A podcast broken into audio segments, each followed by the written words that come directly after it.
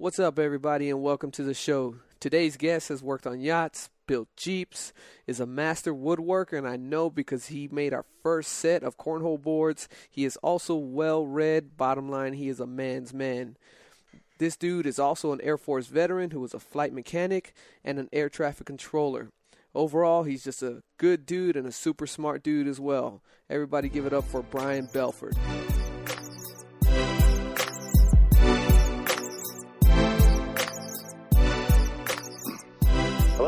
Hey, what's up, man? What's up, man? I heard you clear your throat. Yeah, yeah. How you Yeah, like doing? said, a bit nervous, but oh, good, good, good. Yeah, yeah. You? Uh, not too bad, man. We're uh, weathering Yeah, yeah. storm over here, so yeah. So if Yeah, I lose power in the middle of this, I'll have to go save the family, man. So hopefully we don't get cut short.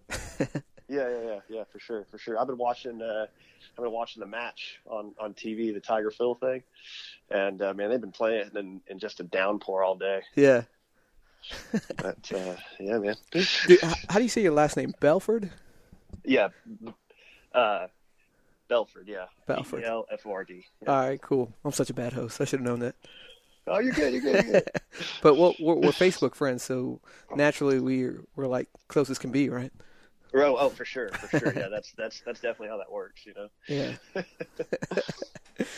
All right, man. Uh, welcome everybody to the Tell Me Something podcast. I'm your host, Cruz Villanueva, uh, and I have a special guest today, Mr. Brian Belford. Uh, All right, welcome to the show, man. Yeah. Thanks for having me. Appreciate it. Hey, no problem. Thanks for coming on. Uh, dude, so we were texting back and forth, and uh, all the list of things that you were you sent me that you did, I was like, this dude is a man's man. so it's like, tell me you smoke cigars and drink scotch. Yeah, um, not much of a uh, cigar smoker All right. per se, but uh, yeah, uh, I, I'm, I've, I've got a lot of hobbies that I think uh, conventionally people would say are, you know, somewhat manly things. But uh, you know, I also you know enjoy the we'll say the softer side of things, maybe the you know the arts, reading, you know, philosophy stuff like that. Which which I think up until you know I don't know maybe middle 20th century like that that used to be like part of a manly thing. You know, men's had men men had uh you know instead of game rooms they had studies. Yeah, you know, absolutely. Sort of uh, you know classical representation of you know your uh, maybe aristocratic male. yeah. Um, so what happened? yeah, we fell off, didn't we? well, well, you know, I think the values changed. You Yeah. know, I think that I think that happened. I think technology had a lot to do with it. I think um, you know, as we get in got into this technology era, we didn't really understand how quickly we would, you know, respond to it and how much it kind of affects our, you know, dopamine systems and drives us to like be attracted towards those things. I mean, we're we're finding out that, you know, we're obsessed with this blue blue light contraption that that that we have on our on our persons at all time, and you know, we're constantly checking it. And I mean, it's so crazy, man. We walk room to room in our house carrying our phones. Like how how It's how so bad. that? Yeah, I feel naked without it, man. Oh, for Uh, sure, for sure. Yeah. Yeah. Elon Musk talks about how you know we're we're we're basically cyborgs already because you know we're we're we're so connected to these things. yeah. But yeah, what are your thoughts on it, man? How do you feel about it? About uh, all this all this technology that we have? Uh, it's a love hate relationship, man. Uh, like as Right. as much as I love it, I want to get away from it just as bad. Because I Yeah. uh, I have a bad habit of, of constantly checking my phone for no reason, just other than to check it, and uh, but just having the freedom of not checking anything and just kind of enjoying uh, the present moment, um, or just getting out, man. Uh, Yeah, yeah, yeah, for sure. You know, it's it's it's so funny. I'll I'll I'll talk a bit about the sort of dopamine aspect of it. So so dopamine is this chemical in your brain that it, it it's really just there as a goal setting thing, right? So yeah, so um, imagine you see like food. You know, you're you're you're a primate. You see some food off in the distance, right? You get a shot of dopamine, and that encourages you to like be focused on that. And as you get closer, and it gets a little bigger, then you get another dopamine, you know, hit. And as you get closer, another dopamine hit, and then when you finally get it, you get this dopamine rush, right? yeah, The problem with dopamine is that's super super addictive, right? yeah. um, we find that out because because again, it's it's it's used to get you to accomplish your goals. Yeah. So that's why we, you know, there's all these banking executives and these people and these CEOs that, you know, are are, are they may not realize it, but they're but they're motivated by the feeling they get with these goals. Yeah. Simon Sinek talks a lot about it. He's a he's a leadership guy. Um, That talks a lot awesome. about it. Yeah, yeah, yeah. In his, uh, um, I think it's it's not start with why. It's uh, leaders eat last. Yeah. He talks a lot about this. Um, but you know, again, the problem with that is that people will expend all their resources to get that, and we see that with alcoholics. We see that with drug addicts because those are all dopamine things, and you know, people are, and I'm I'm I'm guilty of this as well, you know, and um, but you'll be with your with your partner or like at a party with a friend, and you'll be checking your phone, engaged in like social media when you're in a social medium kind of place. You know, you're there with friends, you're there with your, you know, with other people. So it's such, you know, it's such a difficult thing to manage, but um, we're to some degree powerless to avoid it. And I think the advice that we're getting highlights that because it's like, look, you can't trust yourself to avoid it. So leave your phone at home, you know, put it away, keep it out of reach, you know, keep it away from your bed at night because I think people know that like you're, you're just powerless to stop yourself. Yep. So, Oh, I get pissed off when people pull out their phone and when we're in the middle of talking. Uh, but but I do it myself, just like you said. Like uh, oh yeah, yeah. it's It's, it's crazy. it's so man. crazy. Yeah. Yeah. You know, you go into a restaurant and, and there's, there's four people at, at a table and four people are on their phones. Yeah. you know? Right. It's like no interaction. It's all being done through their phone. Um, Yeah. Yeah. I wouldn't doubt it if some of them are talking to each other. hey, hey, go check out the meme I just sent you. Oh yeah, for sure. Well, it's funny. Uh, I introduced my dad to, to, to memes on, on the phone, and my dad was one of these like chain chain email people who would like send a send a picture, a funny picture, a funny joke to like everybody in his contact list. Yeah, Um, I don't know if you remember Joe Cartoon, that website. I don't. They had like the gerbil in the microwave thing, and the gerbil was talking trash back to you. It was this animated thing. It was it was it was kind of comical, morbid, obviously, but uh, it, it was it was pretty popular in the early 2000s. And so my dad, you know, was all about those things. And and when I showed him memes, oh my goodness, like he sent memes all the time, and they're so funny. They're so funny, you know. But it's funny. It's it's it's like they're the chain email jokes of of the modern day. Yeah, definitely. And uh, I remember when chain emails kind of got big back in the day, and uh, Oh, yeah. and then after a while, it's just like, oh, stop sending me stuff. Oh yeah, yeah. There, there's a there's an older gentleman that uh, you know I'm, I'm he's he's he's kind of like a father to me, and and and he still sends them to me. Um, so I, you know, I feel obligated to to to read them because he's like not letting this antiquated thing die. Which Yeah, you know, whatever. That's his thing. You know? he's still going off of uh, AOL email. Man, AOL emails are still a thing. Yeah, they Um, are. I've seen them a few times. It's it's weird. yeah, it's it's it's like a relic from the past, man. Yeah, I'm gonna put my So brother out there. He still has a, a Hotmail. I've s- I've still got my my first email address I ever had, and that was that that was at Yahoo. It's a really corny name. I won't get into it, but Yo, Um, same here. I have a Yahoo as well, uh, which I still use. And uh, Uh-huh. but the one I had before that, the name is just ridiculous, and I'll never let it out. yeah, it's funny.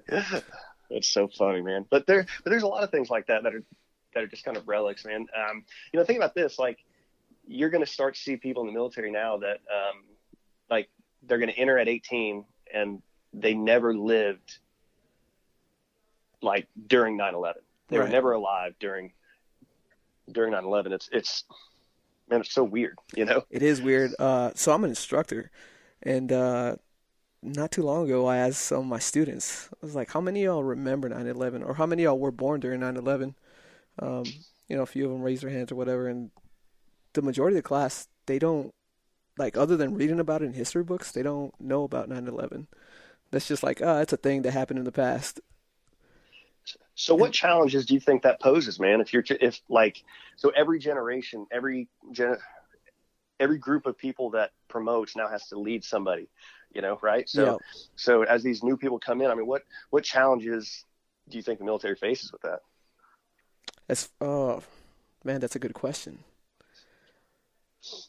Dude, I, I don't know, man. They just, uh, I guess they have different reasons for being in the military than than we have. Um, hmm and I, I'll put it out there. I didn't like 9/11 happened, and it didn't push me to join the military. Um, but No, once yeah, I yeah. once I was in, it, it was patriotism was a big deal. Yeah. Um, and well, the majority of the kids these days, I don't know if they feel the same about the military that we did, that we do when we Mhm. joined. Um, they see it more as a as a stepping stone to the next thing in their life. look, I'm I'm I'm one of those people. Um, I tell people all the time, I'm, uh, you know, I love the people that join for God and country, but I wasn't one of them. Yeah. Um, now I found purpose, you know, when I got in, Yeah. you know, and I found where where it was it was more than just utility for me. You know, I I wanted money for school, and um, that was that was basically that was basically it. And it's it was always a handshake deal with me and Uncle Sam. You know, he he uh, he needed people to work on planes, and um, so I I decided that uh, you know I could do that if he was willing to pay for my school, and you know then I became an air traffic controller and did that until I uh, until I got out this past uh, November. So Yeah. How long were you in for? twelve. Twelve years. so they got you for quite a while.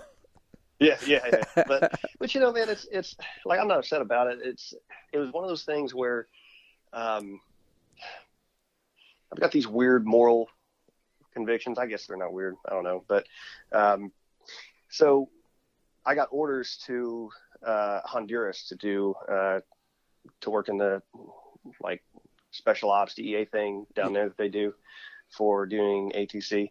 And it was a one year remote and so, you know, I talked to my functional manager and I said, look, I really don't want to do a year away from the wife. Like I'll do the extended tour in Korea if I could get that, you know, because Yeah. I was, you know, I, I was an E6 that needed a, uh, um, needed a short tour because I had retrained into it. And so I had to, it took time for me to get qualified.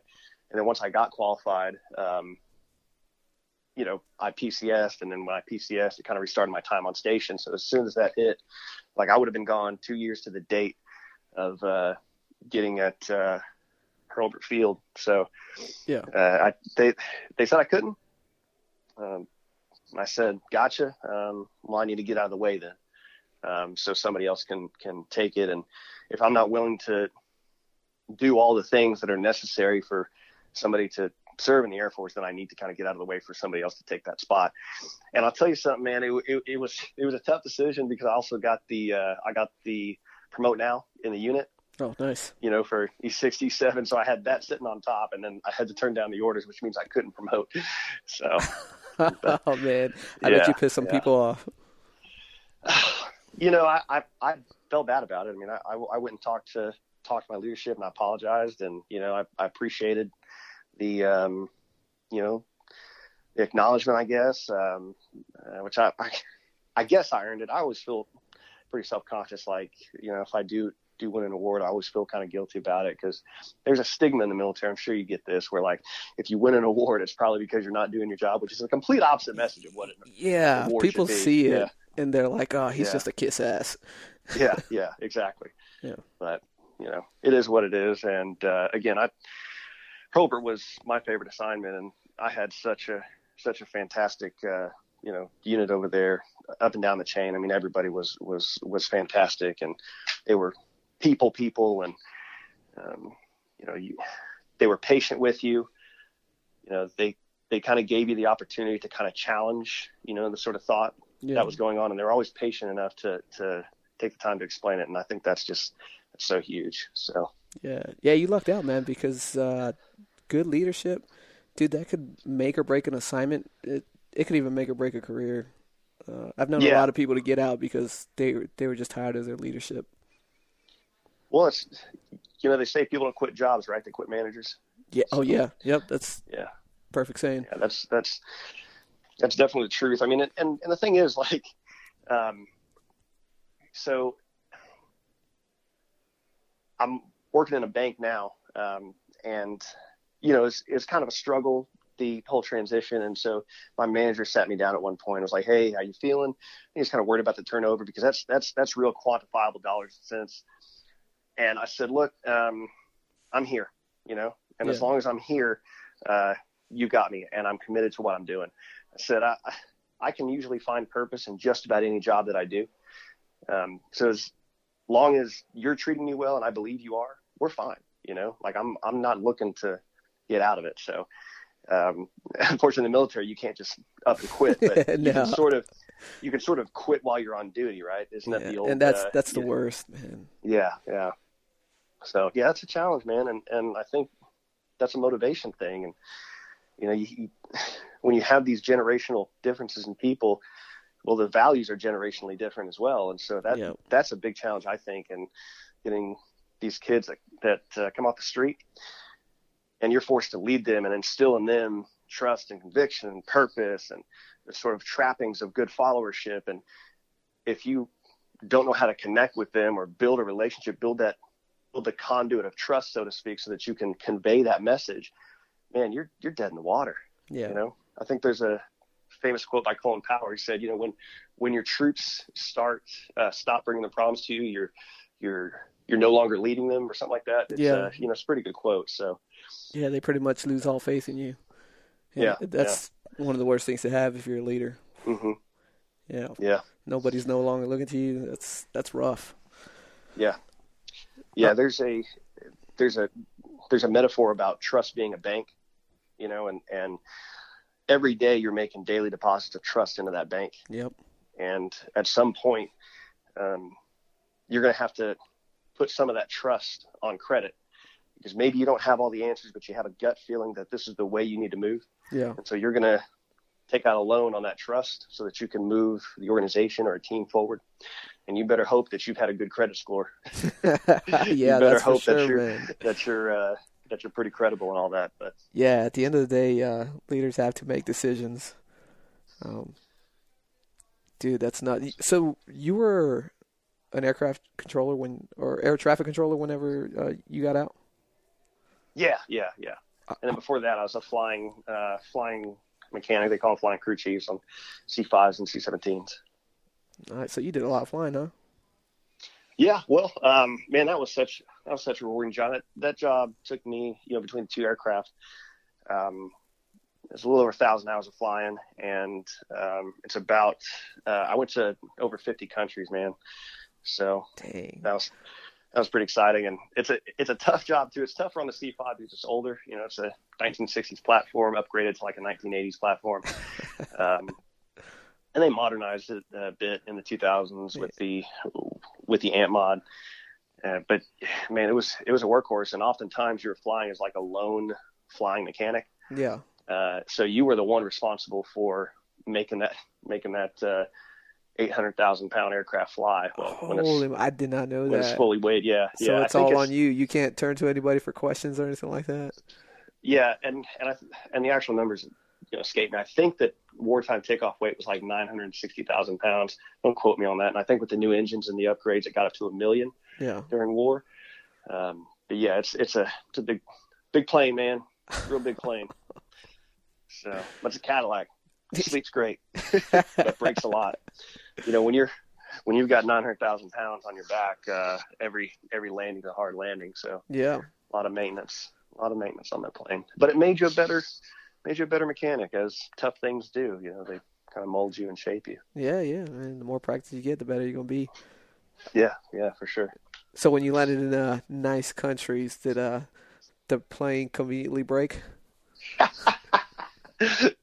uh, yeah, everyone talks about that. I, I again, it's, I got an integrity problem with that. I'll, I'll, I'll, I'll tell you, I'll tell you one story where um, I, I purposely, yeah, I said, look, um, we're not going to break here. We're going to break in, in, in Greece. We were flying through Ethiopia and we're in uh, Addis Ababa, the capital, and we were doing runs to these these small airports, you know, delivering uh, Global Hawks. Yeah.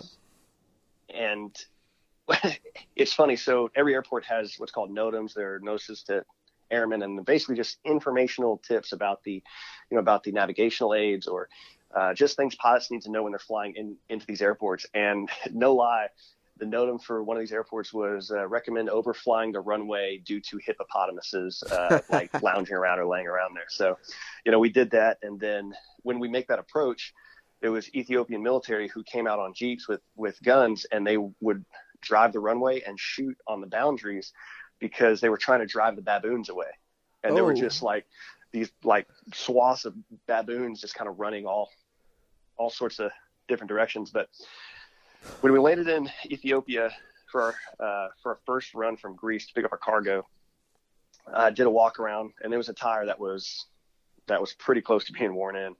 Uh, and I told the pilot, I said, listen, um, trust me on this. Y'all don't need to do a walk around. I'm going to take care of the walk around uh, until we get back to Greece. There's a tire that's pretty close. Uh, I'm confident about it. You know, we're not carrying a bunch of weight.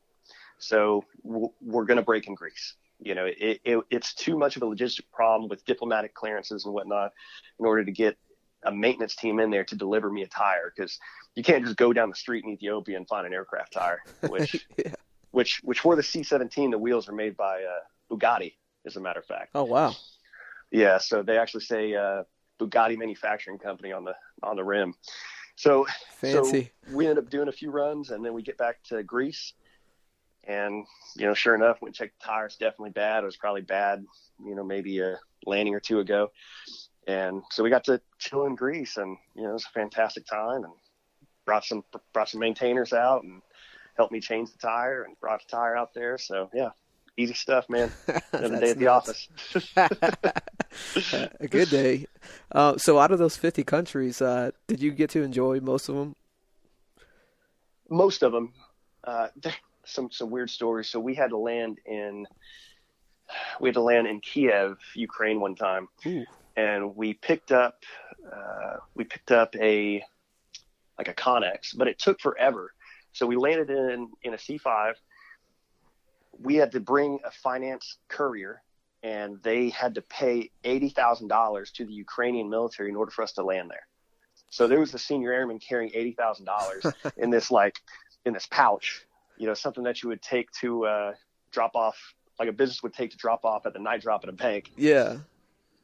And he goes and they take all of our passports, and no lie, they're gone for three hours. Oh. They take the money, take the passports, gone for three hours. And we couldn't get a hold of anybody. So we're just sitting there on the ramp in Kiev and just kind of waiting around. And, and eventually, three hours later, the the military officials come back and they give us our, our passports back. They were stamped. And the uh, you know, the cargo was out, but it was it was just a Connex and you know, they, they gave a manifest to the uh, loadmasters and we packed up and we did a, a, double aerial refuel back to Nevada and we went to the uh, Tonopah test range. I think some people refer to, to that as the Area 52 location. yeah. So it's, man, you get out, so it's a single runway and it's just a single small apron. You know, it's where the planes would, you know, kind of taxi out to. Yeah. And there was a gate separating the runway from from the uh, uh, sorry from the apron. And when we pulled in, we had to make a 180. We couldn't shut the engines down because we were told we were not allowed to brake there. So we ended up offloading the cargo. And man, I'm telling you, there's hangars as far as you can see. It's nothing but hangars. They're all closed. And they get the cargo off. We take off. No big deal. Really weird experience. Yeah. But um, so I, I, I've experienced a lot of places. Like you go to some places like Karachi, Pakistan after the flood. Yeah. We were delivering U.S. aid, and you can't go anywhere. you know, like you're not you're not driving around in Pakistan as an American. That's no, that's absolutely that's not. Sure. Yeah, but you know, seen a lot of cool places, man. Um, did uh, uh, Rio de Janeiro in uh, Brazil. That was that was fun. That was that was a presidential support mission, and it was actually after the the U.S. Secret Service uh, team got caught buying buying prostitutes. Oh shit! I, yeah, I, I don't yeah. remember that. Yeah, and so after that, air crews were had to fly under General Order One. So oh, that's no alcohol. You could, yeah, you couldn't do any of that stuff. So, so, you know, you were confined to a location. So, so we were in Rio and we couldn't leave the hotel, you know, which was which was frustrating. Yeah. So I didn't really get to go out and, and visit during that. Luckily, that didn't last too long. Was but, uh, the hotel at least nice?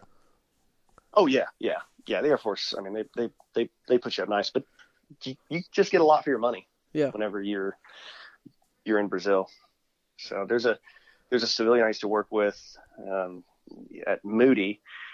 His plan is to is is to retire out there um, in Medellin.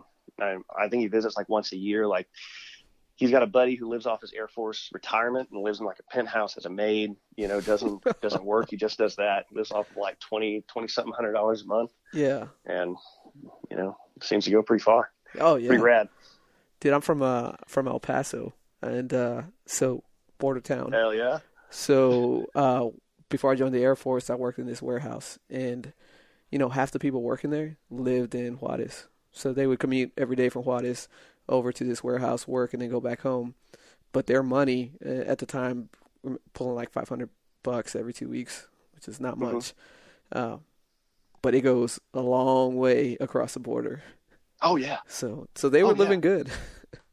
yeah, that's people don't realize, man, that's poverty down there. Yeah. That is poverty. Yeah. You know, and and they're kind of, you know, they've got a non not like a barely functioning government. It's dysfunctional. It's infested with cartel members and cartel money. Yeah. Yep. You know, I mean, even the, even the nice spots, uh, the cartels are investing in like vacation places as a way to launder and uh, legitimize their businesses. Like, there's, have you seen the, sh- the uh, show The Ozarks? Yes, love that show. There's there's truth in all that, man. Oh like, yeah, they're, yeah. They're trying to legitimize a portion of their money, and they they have so damn much of it, you know. Yeah. Yeah, I was uh I was listening to Joe Rogan podcast and he brought in this dude who so he used to work uh down in Mexico with the police uh and so he was telling all these stories about how crooked they are and how they work with the the cartel. Yeah. And yeah. the he was saying it's like the new generation of cartel members are growing up in the United States. So it won't be a surprise to see all that shift into United States because all their kids that they had and grew up in the United States, they're becoming adults and they're going to take over, but they're here in the states. So I don't know. It, yeah, it wouldn't be surprising to see a bleed over from Mexico into the United States uh, as far as like uh, the cartel war and, and their drugs and all that. Bro, is... like it's it it would be outrageous, you know. But yeah, I I mean I think that's I think that's a fair point. Yeah, scary to think about, man. Uh, yeah, yeah. Well, I mean, what what do you do about it? You know? Yeah. Uh, yeah. What, just, what, I don't know. I, I, that's that thought just uh, it blows my mind, makes me nervous. Uh, yeah, because I don't know. Like, if it ever got to the point that the way it is down in Mexico, where cartels pretty much run the place, right? Oh yeah, uh, yeah. I can't imagine uh, an American like that. Well, what what worries me about it is the influence that they tend to gain, and and money talks. Yeah. So, you know, who's to say that they don't get in bed with some politicians and, mm-hmm. you know, further legitimize some of their business? So, who knows, man? But yeah, it's it's it's it's definitely definitely a scary thought. You know, I, I I guess you have to be optimistic and maybe hope that as we maybe these American kids that are growing up will adopt some of our principles, you know, and maybe they'll they'll steer away from it. Um, throughout history, I mean, I think as people become more more educated, they become more more egalitarian. Uh, there's some there's there's some hiccups there, you know, the Stalins, the Hitlers, but I think I think as people do become more more more educated, they become more um, more in pursuit of sort of equal opportunity aspects. You know, gotcha. Um, maybe even venture into the equal outcome, you know, aspect, which you know is obviously a debatable position, but yeah, I think I think we'd be happy with equal opportunity. So, yeah. yeah, man. So what what do you do for your hobbies? My hobbies, uh, yeah. this right here, this podcasting thing. There you go. no, man. Uh, so for hobbies, like I read quite a bit. Um, retain okay. maybe one percent of it. Uh, it's not bad. Yeah, yeah. Do some journaling. Uh, you know, movies. Huge movie buff, man. And uh, working out. Uh, lately, dude, we just bought a house, uh, so we've been busting our ass, uh, like redoing the backyard and the front yard.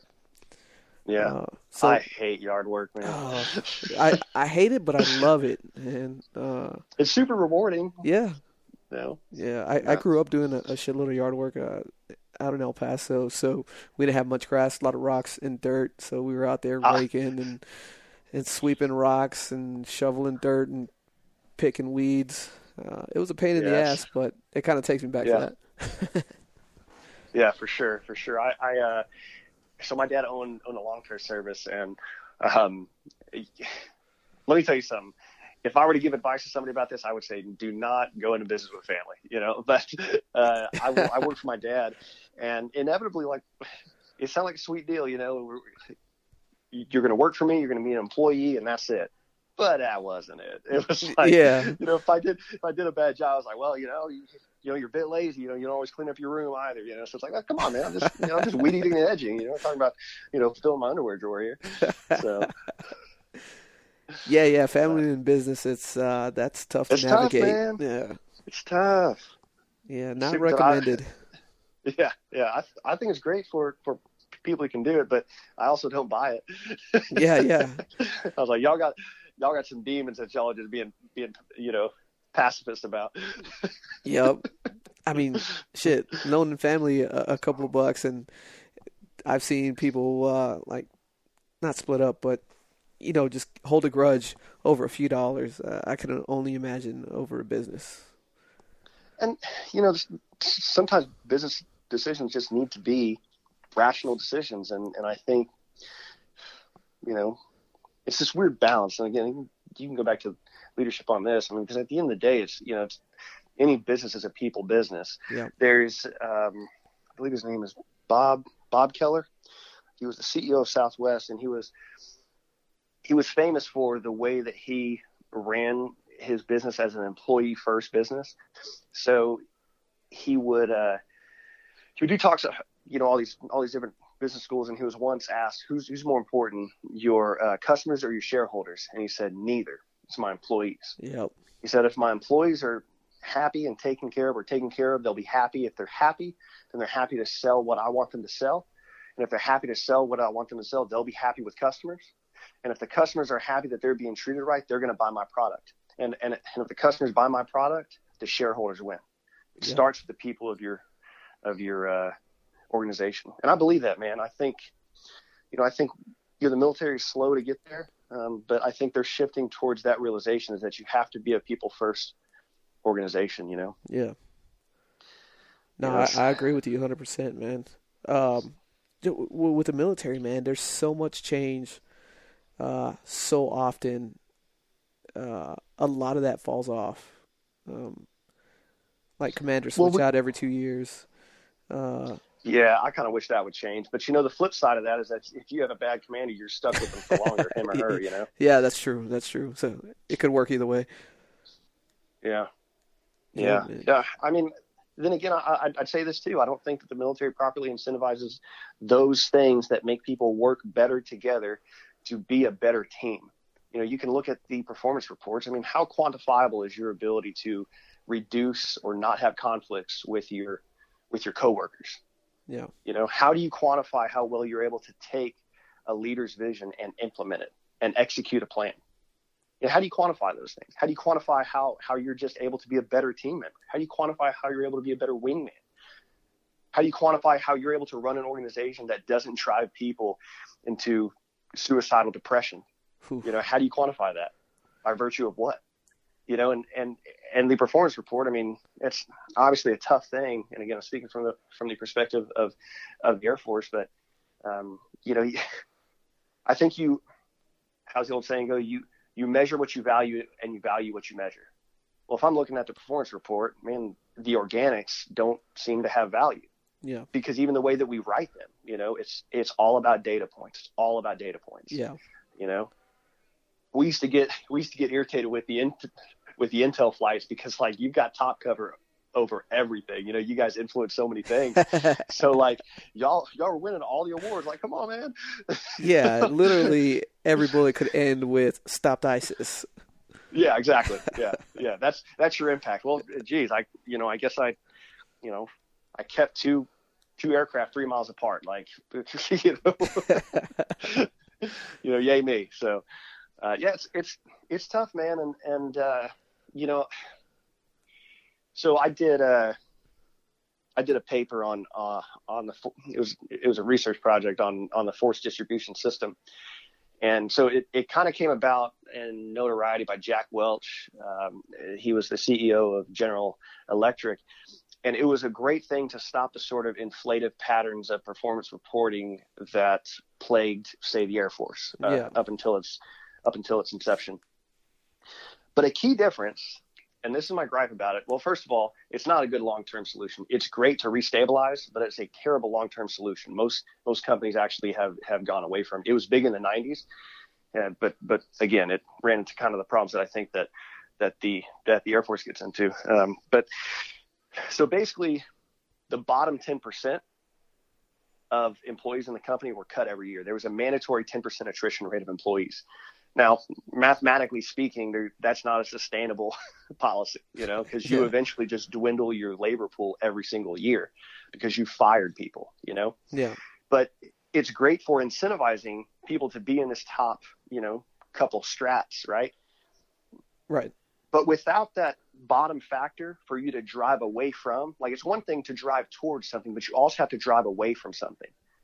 And if you don't have that, then you create a, a, a situation where you're deeming 15% promotable and you're allowing 85% to just lie there hmm. and not do anything. So there's no disincentive to being, you know, a sort of a lazy person or run of the mill person who just comes to work. And there's a role for those people. Yeah. You know, um, but you can just come to work and be a drone, and that's acceptable. So, so, so there's no real incentive to get away from the behavior uh, that uh, you know you would like to get away from. So I think that I think the Air Force needs to transition out of force distribution into something maybe a little more aggressive like that, but certainly yeah. something that that uh, allows you to quantify the behaviors that you need to make an organization successful. Do you think um, that might have been part of the mindset whenever they changed uh, so the retirement uh, requirement? So what was it? Staff uh, couldn't retire anymore. They they only had 12 years or something like that, or well, 15 I years. think. What do you mean by that? So when you say yeah, so once you made staff sergeant, um, if you didn't make tech, you had to get out at 15 years, as opposed mm-hmm. in the past, and, and now it went back to it. Now that you could retire at 20. Mm-hmm. Um, but when they changed it back to 15, do you think uh, that was part of the mindset? Kind of make these guys bust their ass so they can eventually promote and not just be well, a drone at work. Gotcha. Yeah. So I I think that's part of it.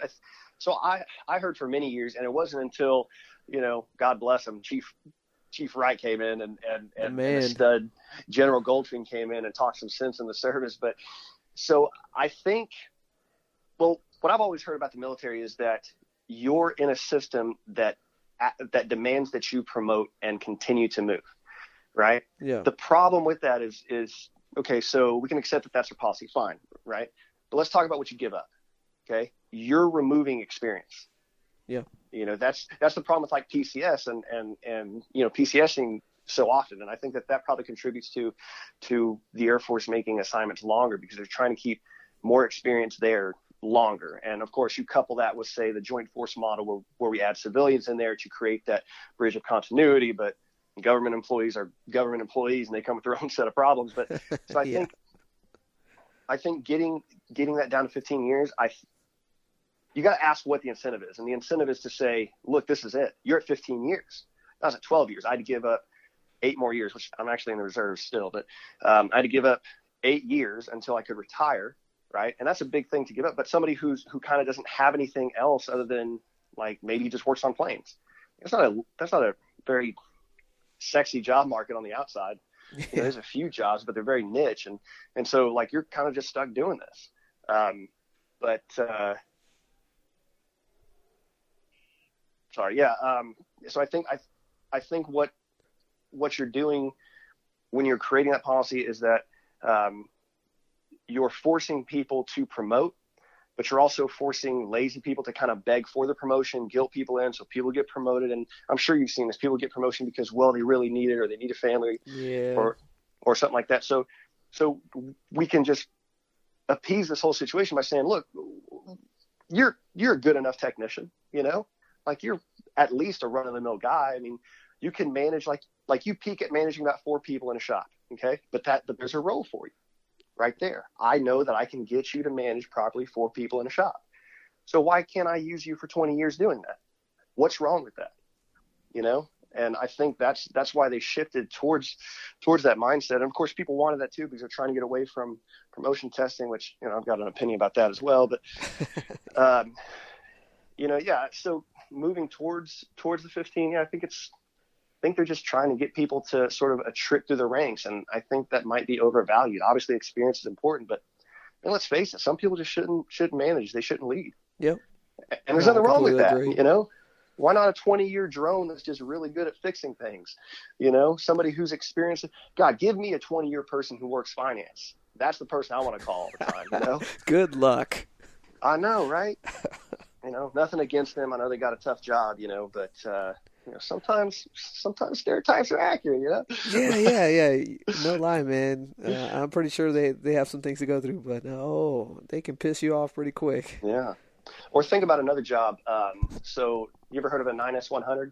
Yes. technical application specialist. The, scientist of the Air Force. Yeah, yeah, exactly. Imagine a guy that has 20 years doing that. Come yeah. on now. Yeah, yeah there I, talks about. I've spoken to a couple of them, and uh, I, he was saying that their their retention rate is pretty high, surprisingly. Man, I think you got to be a special dude to uh, do that job. Yes, you do. Um, Guys I, are crazy I looked smart. into it when I was coming in. Yeah, yeah. Um, but uh, I, I decided not to because because I hear you spend a lot of time in a bunker. But fast forward, fast forward six and a half years, and and I'm in a you know blacked out radar room staring at a LED screen talking to dots. You know. yeah. Uh, so. So you did six years uh, as a flying mechanic, and then you you train you retrained into uh, air traffic control. Yeah, yeah, for sure, for sure. Tough job, man. Yeah. Um, it's it was fun. I mean, uh, you know, I, I, I still think there might be a future in that for me. Um, kind of just trying trying something new right now, but uh, it was. It's not. I personally don't think it's as stressful as as uh, people make it out to be, but I also don't work at LaGuardia or you know New York Center, yeah. so so I was about to ask, uh, with air traffic control, I I might be wrong with this, but they're supposed to have some of the highest suicide rates because the job is so stressful. Is there any you know, truth I'm, to that? I've I've heard that too. Uh, I think it's on the list, but it bounces on and off. I mean, you know, anything that's stressful, I think you, you, you run that risk and stress also couples with, you know, depression and all sorts of other things. So, yeah. you know, you can, you can kind of infer a lot just by the fact that people know for a fact that it's, that it's very stressful. Um, but yeah, it's, it's, it wasn't no, no one day doing air traffic control was more stressful than the first mission I took on, uh, by myself. Hmm. So, and, and that was because it's, it's, it's the fear of the unknown. Like I was trained as a mechanic. I was a mechanic before I was in the military. So I'm, I'm a pretty sound, uh, I'm sound with mechanic principles and troubleshooting, pretty confident dude as well. Right. And, uh, so I could rest on that. And if something did come up, I think I could work my way through it. And of course I could always call back. I had manuals that I could look into as well but it was still just that fear of the unknown. And you have that a lot in, in air traffic control, but it's such a structured thing. And if you're a good study, you know, like you can, you can prepare yourself really well. You can be coachable. Um, you know, you can leave the ego at the door. Yeah. Then things kind of slow down. Um, I play a lot of basketball, and you know when when you get better at basketball and reading defenses, the game slows down. Yeah, it gets a lot slower, and so the same is true in air traffic control. Okay. So, but yeah, I've, I've had days that were so busy that I couldn't listen to aircraft readbacks. I'd give an instruction, be like flight 250 maintain 900,000 acknowledged by ident, and I'd go by and I'd talk to the next aircraft. So I'm telling that aircraft, you know, to fly this direction, get to this altitude, and to show me that you're listening, I want you to hit a button on the transponder that flashes on my radar screen, and I know that you got the message. Just you repeating yeah. that message makes me nervous, man. That's crazy. So, from when you retrain uh, into air traffic control, from day one of training up until your first time operating alone, how, what does that look, or how long is that uh, window? So are you talking about the first day uh, tech school? Yeah. So how long is that So- process? It's it's pretty long, man. So what you, what you're required to do in the military? So it was so tech school is four months. It's at Keesler, and here, here's some here's some data that that can kind of put some things in into perspective. And Now this data six years old. I'm told it's still pretty accurate, but the washout rate in air traffic control is pretty high. Yeah. So let's say out of a class of what 24 people, right? 24 people start on day one. Uh, 40% of those will wash out. They will not make it through. Yeah. So 40% washout. So so you're down to you're down to what uh, 14? You know, about Yeah. about 14.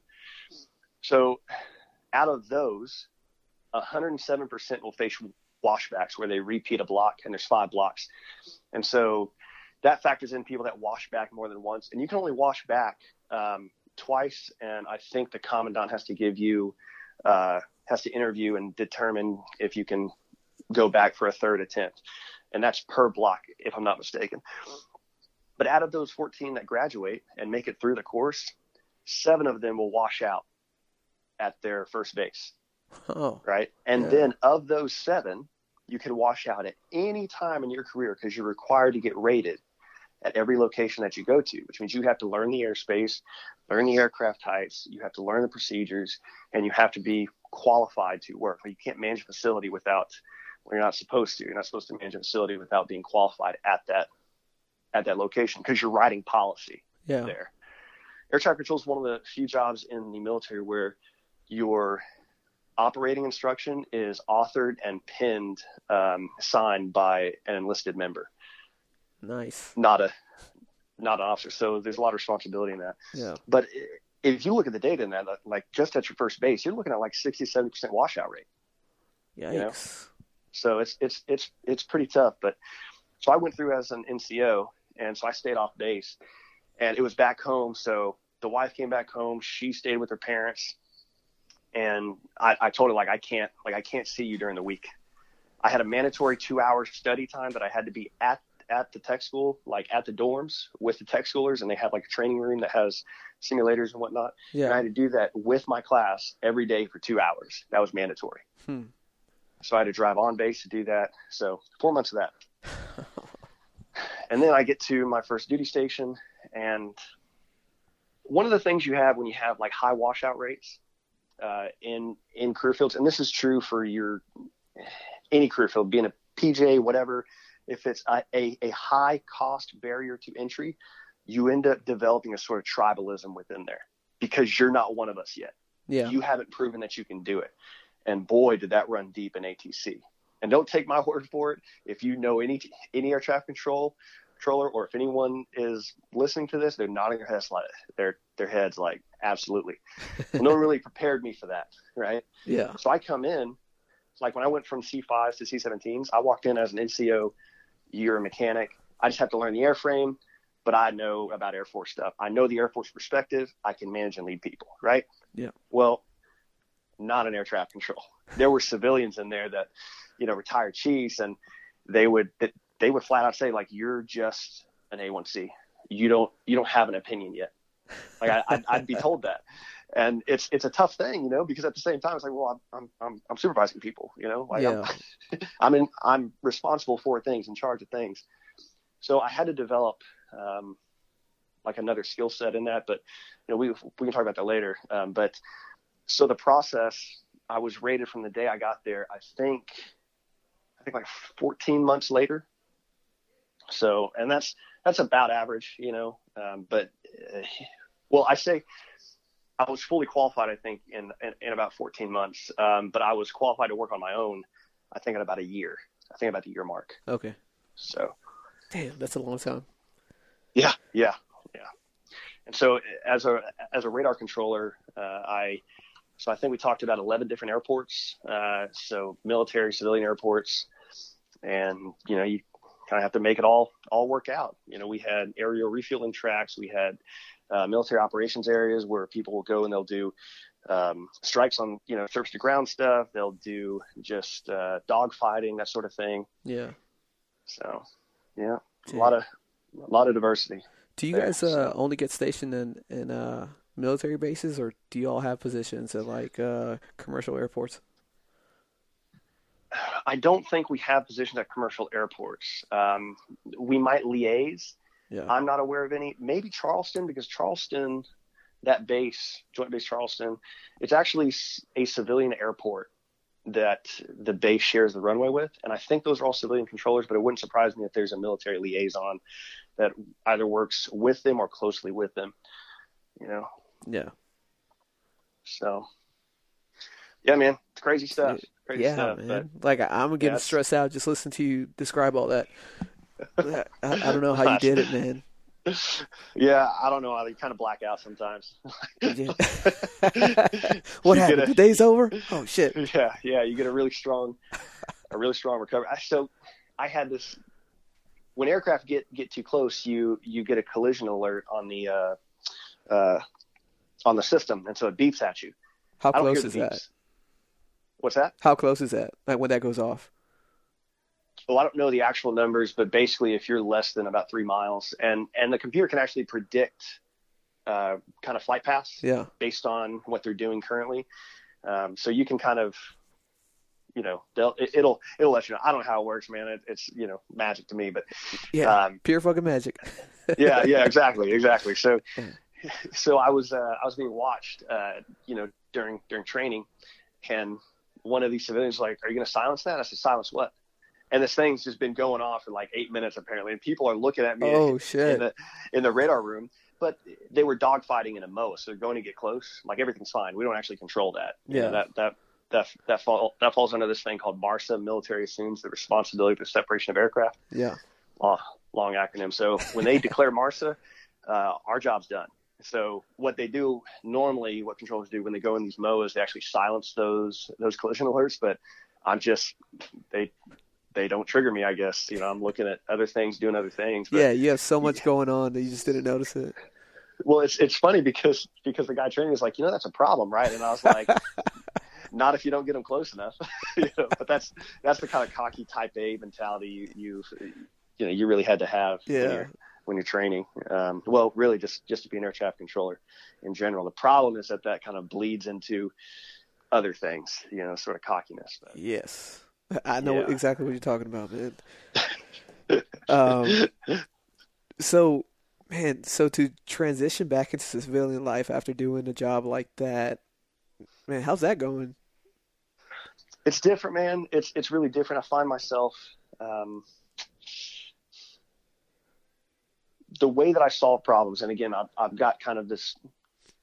I'm glad I went through what I went through at at Moody when I had to when I kind of went into air traffic control, Yeah. and I had to relearn some of those skills, some of those interpersonal skills to kind of make me give me the influence that was necessary in order for me to do my job effectively, um, manage people, so on and so forth. And so I'm learning. I can take some of those some of those behaviors, some of those skill sets, and modify them. And I'm not fully qualified at, at, at my position in the bank as of yet, but it's tough because I don't know how to solve some some of these civilian problems, like you know, because you've got like an HR department now. Yeah. You know, like in the military, like your HR department is like your first shirt. You know, yeah. so so like you know there's a I was I was working at a branch this this one time.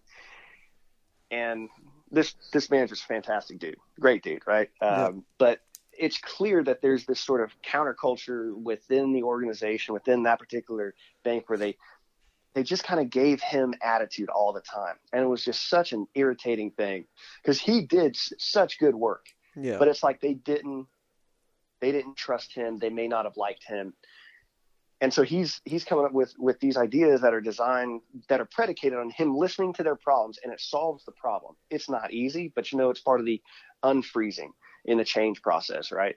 And so he's trying to unfreeze and they're just they're just like giving him attitude and and it's like okay so like should i step in and say look you guys are being kind of ungrateful. You're not appreciating what's what's what's going on here you know? Yeah. um, but it's it, it's weird, man, because I, I don't know how to approach those those situations. And at the end of the day, this was this was that that manager's branch, and yeah.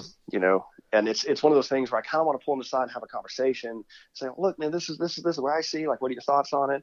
Um, but I don't know if it's if it's appropriate for me to do that. Honestly, Yeah. um, yeah, Yeah, still trying to that. fill out the the entire situation. yeah, yeah, Because it could completely backfire and he'll get pissed off. Like, fuck are you? yeah, and Yeah. and that kind of happened a bit at at Moody, and luckily I was able to learn that lesson. Yeah. Yeah. Uh, listen, man, we're uh, we're coming up on an hour already. Okay. Uh, so I think uh, we can wrap it up here. Uh, dude, it was it was awesome talking to you and, and having you on. Um, you were so you're my second guest, but you're the first one uh, doing an interview over the telephone, and I think it's it's worked out awesome. Oh, good, good. Yeah, man. Yeah. I, I know we were kind of worried about that, so I'm I'm definitely glad it, it, it worked out. And man, I'm, I I really appreciate you letting me come come on here and just ramble. So Oh no, it's awesome, man. These are the best. Uh, I appreciate you coming on and, and, and sharing what you got. Uh, definitely would love to have you back, man, if you're up for it.